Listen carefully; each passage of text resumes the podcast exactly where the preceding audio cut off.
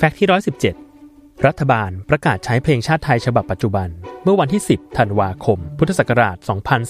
2482 จากการจัดประกวดเนื้อร้องเพลงชาติไทยใหม่ เพื่อให้สอดคล้องกับการเปลี่ยนชื่อประเทศ โดยยังคงใช้ทำนองเดิม แต่เนื้อร้องมีความยาวเพียง 8วรรคและให้มีคำว่าไทย ซึ่งเป็นชื่อประเทศอยู่ในเนื้อเพลงด้วย ซึ่งเนื้อร้องของพันเอกหลวงสารานุประพันธ์ที่ส่งประกวดในนามกองทัพบบกก็ได้รับรางวัลชนะเลิศ รัฐบาลไทยจึงได้ประกาศรับรองให้ใช้เป็นเนื้อเพลงชาติไทยจนถึงปัจจุบัน